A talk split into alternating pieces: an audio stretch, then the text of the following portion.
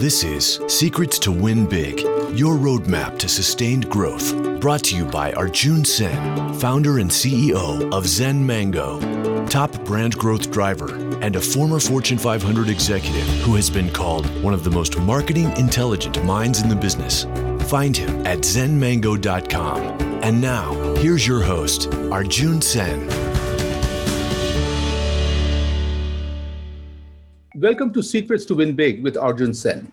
Hi, this is Arjun, and it's truly a pleasure to talk to leaders from all walks of life all over the world who seek to win big. Winning is fun, but winning big puts us on the path to win big. And today, in that spirit, it's truly a pleasure and an honor to welcome my VIP guest, James Feldman. James is a customer service expert who advises companies on how to build organizations that deliver on transformational growth. And that's the part that fascinated me a lot is the kind of brands over the years that he has impacted. And that is the part where over a 40 year career jim has worked with many fortune 500 companies industry leaders including mcdonald's disney toyota apple sears and microsoft on their hospitality side he is considered advisor and creator of incentive travel certificates for Hyatt, Marriott, Sheraton, United Airlines, and more. And I'm really intrigued about the United Airlines part because my wife works in HR for United. And of course, I am one of the very frequent flyers of United. So I must be benefiting a lot Jim has done. Jim, welcome to Secrets to Win Big. Thank you.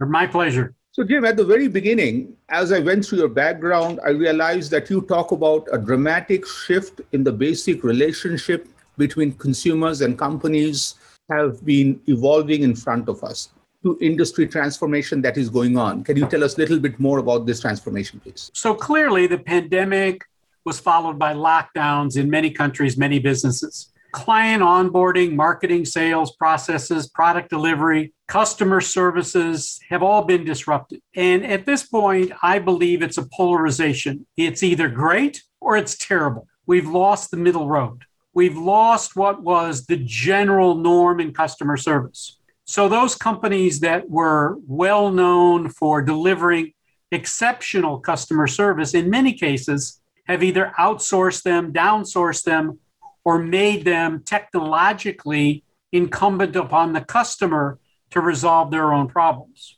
So, a lot of the customer service strategies have created emerging trends that keep reshaping the customer service experience. Hmm. And I believe as we get out of the pandemic, whenever that is, that the customer experience is going to be the new currency.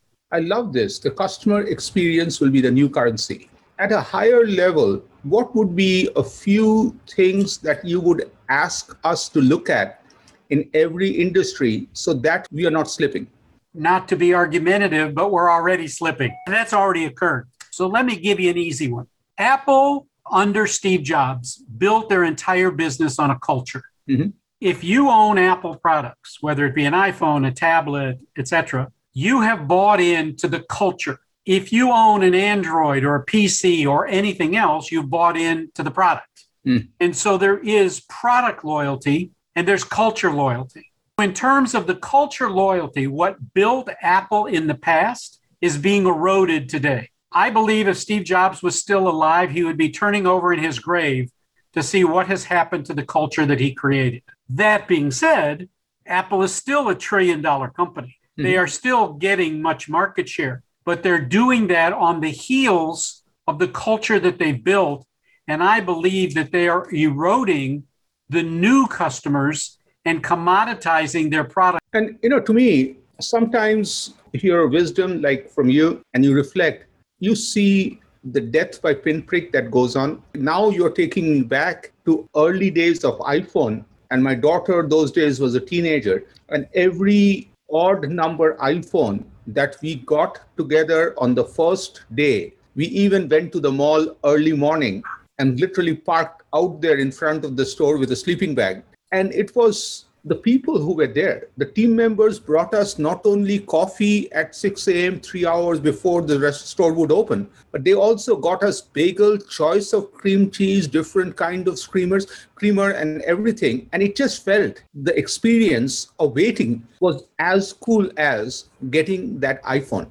I love what you're talking about is how buying into the culture versus buying into the product and how it's a deeper connection. You know, now let me talk about business leaders you work with. You help business leaders understand that teams cannot a- afford to be average. And you talked about also is the middle space is vanishing. Either we are great or we are just really poor. So, what is your thought on, especially in current times, as you talked about, it would be a much more competitive marketplace? What's your advice to business leaders in this part in this journey to win by focusing on being great? Well, there was an old rule that used to be the customer is always right. I don't believe the customer is always right. What I do believe is the customer cannot be told he was wrong. There's a big difference. Mm-hmm. You may not believe that the customer has a valid concern, but in his or her mind, it's valid. So let me give you an easy one. If I want to place an order, I go into an 800 number. I'm typically responded to quickly. If I have a customer complaint, I can sit on hold for an hour. Mm. And when I get to that person, that person says, You've been transferred to the wrong department.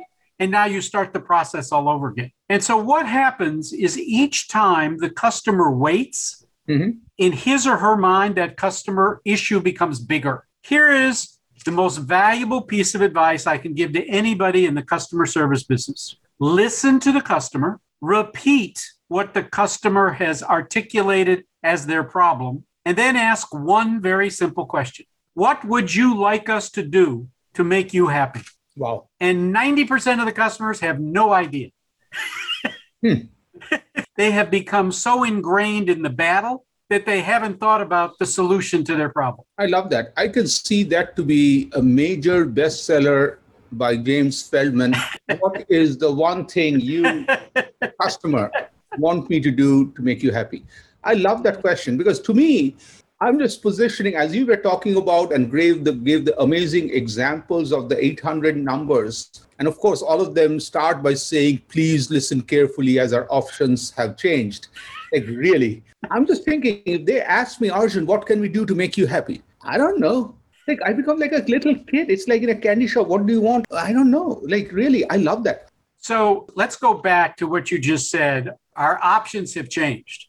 Mm-hmm. My favorite one to listen to that is the telephone companies or mm-hmm. anybody that's in communication. Mm-hmm. Your wait time is 26 minutes. Mm-hmm. Seriously? You're in the communication business. Put on more staff. If you really have peak times where people are calling, why aren't you ramping up so that the wait time becomes tolerable? And to me, the wait time that's tolerable is less than two minutes. Hmm. At the end of two minutes, my attention has gone elsewhere and I'm just getting angry. I think it's brilliant what you talked about is the very fact they're telling you, which means they're measuring, they're totally aware which means they are telling me that me making you waiting for 26 minutes is totally okay. And that's the part where what they're measuring, they're making me also aware. A classic case of mine recently was I blogged about it. I wanted to cancel my satellite radio subscription. And what I realized was you cannot cancel on the website. You can do everything on the website. You can upgrade, you can get to better programs, you cannot cancel. And when I called, I had to wait for 22 minutes. That was bizarre that this is just like I am dating somebody. I want to break up with that person. And of course, you know, I have to break up means I have to tell her I'm breaking up with you. I have to wait for 22 minutes to break up.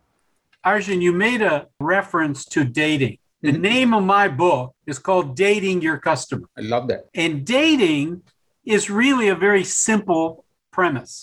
Mm-hmm. Everyone remembers their first date mm-hmm. with their significant other brush my teeth, shine my shoes, comb my hair, press my suit. But over a period of time, you get to know one another and mm-hmm. you start to eliminate that first date syndrome. Pick up a movie and a pizza, and I'll meet you at three o'clock. When we start to think that our customers no longer have choices, mm-hmm. that's when we lose them. Now, let's go back to Apple. What is your choice with Apple? You either get Apple or everybody else. Mm-hmm. You see, everybody else is really faceless. Samsung, LG, Hewlett Packard, we don't know who and what they are. Mm-hmm. What has become very evident to me since Steve Jobs passed is Apple is becoming faceless. Mm-hmm. They have lost that personality. You and I are old enough to remember Lee Iacocca. Mm-hmm. He was the face of Chrysler. Other than Tesla, name me a company that has an individual attached to that company? You don't. Yeah. So, who has the best customer service reputation in the automotive industry? Bar none, Tesla. Who has the second? And this will surprise you Hyundai. Mhm. Because Hyundai came up from behind. They modeled what Honda did, what Toyota did, what Isuzu did wrong, what Mitsubishi did right or wrong, what Subaru did right or wrong. And they started to apply that to see that if they could continually disrupt the customer experience in a mm-hmm. good way, the customer would gravitate to their business. If you talk to a Hyundai owner today, I've never talked to one that didn't have a love affair with their car and their dealer. You talk to somebody that's got a Toyota or a Nissan or a Subaru these days, it's just a car. Mhm. And you know what you're talking about gets more pronounced in the age of data. Without mentioning names, I had a high-end SUV, and every time I walked into the dealership, there would be on the monitor my name would show up. Welcome, Arjun Sen. It made me feel great. One time, my mom was visiting me from India, and I took her with me. And the moment she sees the sign, she just feels so great. She says, Wow, you have really arrived. They know you by name. They put it on a mini billboard. I'm like, Yes, mom, your son is cool. The next second, this amazing man walks into my car and asks me, What's the mileage? Why are you here? Doesn't even know my name. And my mom jumps in by saying, Hey, no, no, no. He is Arjun Sen. Arjun's name is on the board. This guy think the brand did all these thing cool things by making it very efficient to recognize based on my license plate put my name in but some person inside did not choose to use that and if they just walked in by saying mr sen you just walked came in for a b and c is there anything else we can do and stealing your thought make you happy today i would melt like a little child no no no that's enough like that's good and to me, as you're talking about the Hyundai experience, I just think in the day of data, it just becomes so important to go and follow it all the way. I want to take this discussion to something very fascinating in your website, where you urge companies to think inside the box. When I read it for the first time, I just like, heck does this man mean? Of course, knowing everything about you, you being so wise and smart, what is thinking inside the box and why is it important? So let's use the proverbial box as the metaphor. Mhm. If I hand you a box and I say, uh, you can have the box or $10, what are you going to do? I will keep the box. Right. If I say you can have the box for $500, what are you going to do? I need to know what's inside the box. There you go. You cannot make the decision without knowing what's inside the box. I love that setup. The way you played with me, you got me there. Like for five dollars, ten dollars, you're right. I don't care. I'm getting a box. Surprise is good enough, but you're right. I need to know. So if you use the metaphor of the box, Mhm.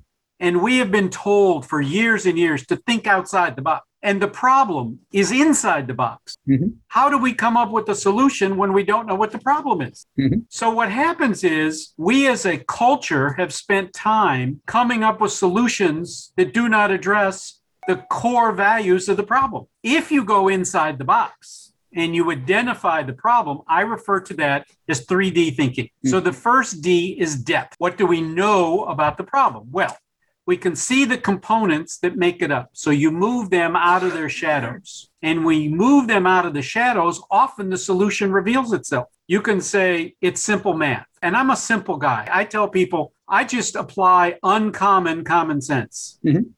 And uncommon common sense says multiplication, subtraction, addition, and division will typically solve the problem. Add more, subtract more. But while you're doing it and you're inside the box, look outside and see if anybody gives a damn that you're working on the problem. Because if they're not willing to pay you for the solution, then what you've done is discovered a hobby. Hmm. And I don't know anybody that makes money off of a hobby.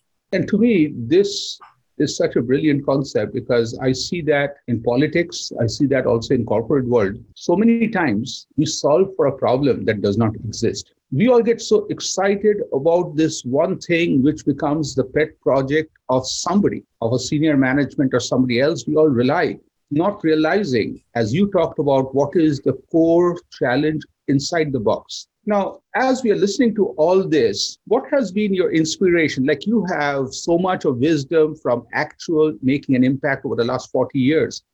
What has been your biggest inspiration that put you on this path to where you are I love solving the puzzle because typically there is a solution to the problem and people just don't see it. So I tell everyone that I work with, let's start with the end results 1st Mhm. And then we'll work backwards. Most people start with the problem and work forward. If I know what the solution is, for instance, I need to grow hair. Mhm. Your readers may not see this, but I'm bald. Hmm. If you said to me, here's a tablet, here's a shot, and in 30 days your hair would grow back, if that was my goal to have a full head of hair like you do, and I could do it by taking a shot, is the next words out of my mouth, how much is it going to cost? Mhm. No, because I'm focused on the benefit. Mhm. I often say to people, God forbid you go to the doctor, the doctor says you have a brain tumor, we need to operate it on right away.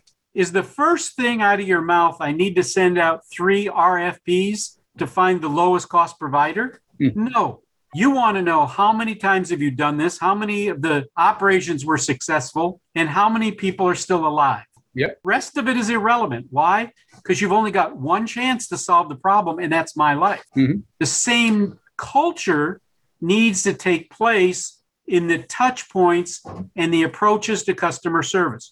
Your example of the sign didn't trickle down to the implementer. Mhm. That implementer should have been trained before you walk out, look up at the sign. Mhm. Now, you may not know that the person you're talking to is the name on the sign. But if the sign says, here's the license number, the color of the car, and his name, then you've been given enough information and you have no excuse. Mhm. He's driving a red SUV, and here's his license name plate, and here's his name.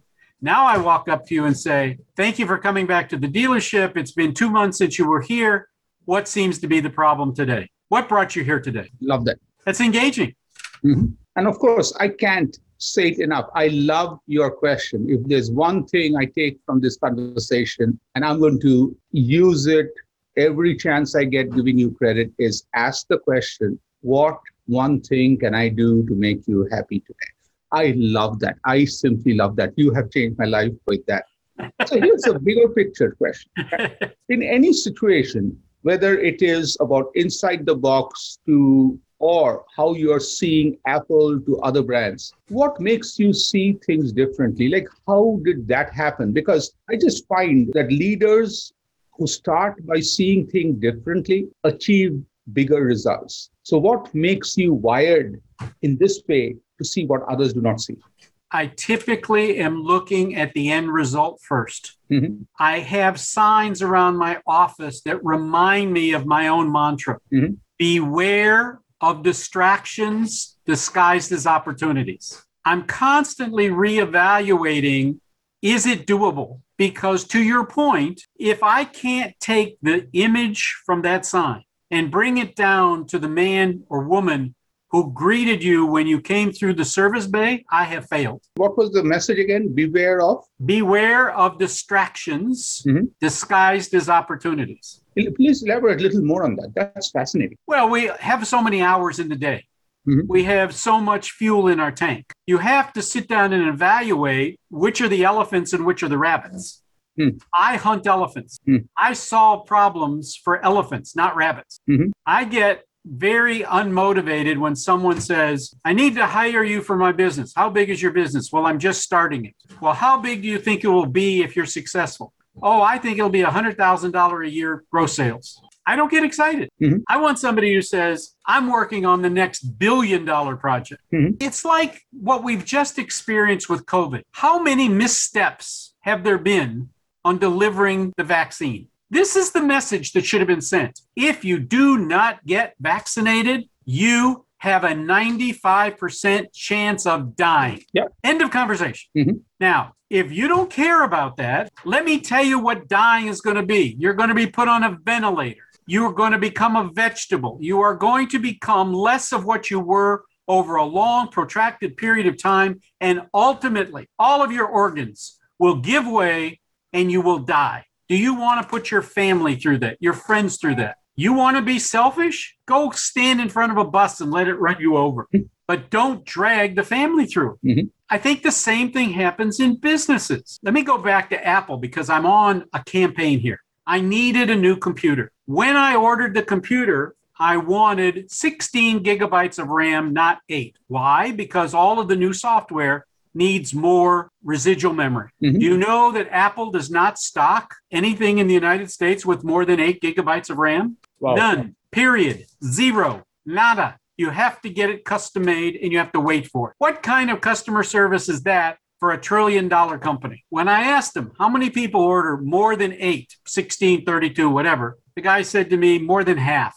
If the customer is telling Apple that over half of the people want to have a computer or a tablet or a phone with more RAM in it, why aren't they stocking that in the country? It's because they have stopped worrying about the culture and they're worried about the carrying costs of that inventory. That is stepping over dollars to pick up pennies. There are two, I see headlines of two books, upcoming books by you.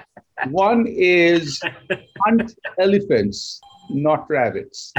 And second is Stop Stepping Over Dollars to collect that one penny. I love this conversation. So, Jeff, if you could go back and find that young man graduating from college, what would be one piece of advice you would give to that young man, a younger self of you?